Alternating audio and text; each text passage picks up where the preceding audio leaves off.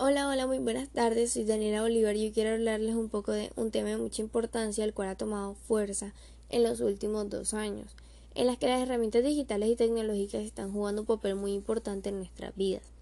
Debido a la contingencia sanitaria causada por el virus COVID-19, los ciudadanos han tenido que adaptarse a muchos cambios, y la tecnología sigue siendo el gran aliado para resolverlos.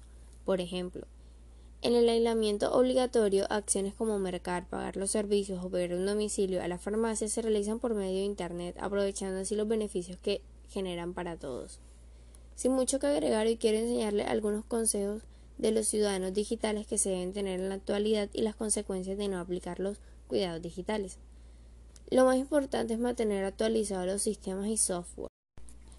Es preferible entrar a sitios web tecleando la dirección antes de entrar ingresando por enlaces sospechosos. Siempre conviene asegurarse de haber escrito bien la dirección del sitio web, ya que muchos se aprovechan de una letra fuera del lugar. No responder una solicitud de información personal a través de correo electrónico o mensaje de texto. Las entidades y organismos jamás solicitan contraseñas o tarjetas de crédito. Comprobar que la página web a la que se accede tiene un protocolo de seguridad. Es importante siempre analizar archivos adjuntos incluso cuando se estén esperando recibirlos o provengan de personas conocidas.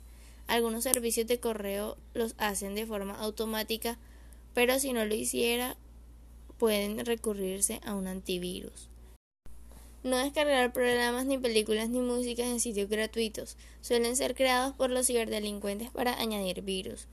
Verificar que las reuniones a distancia, Zoom, Skype y otros no haya presencia de desconocidos, en lo posible que accedan con contraseña provista por el organizador.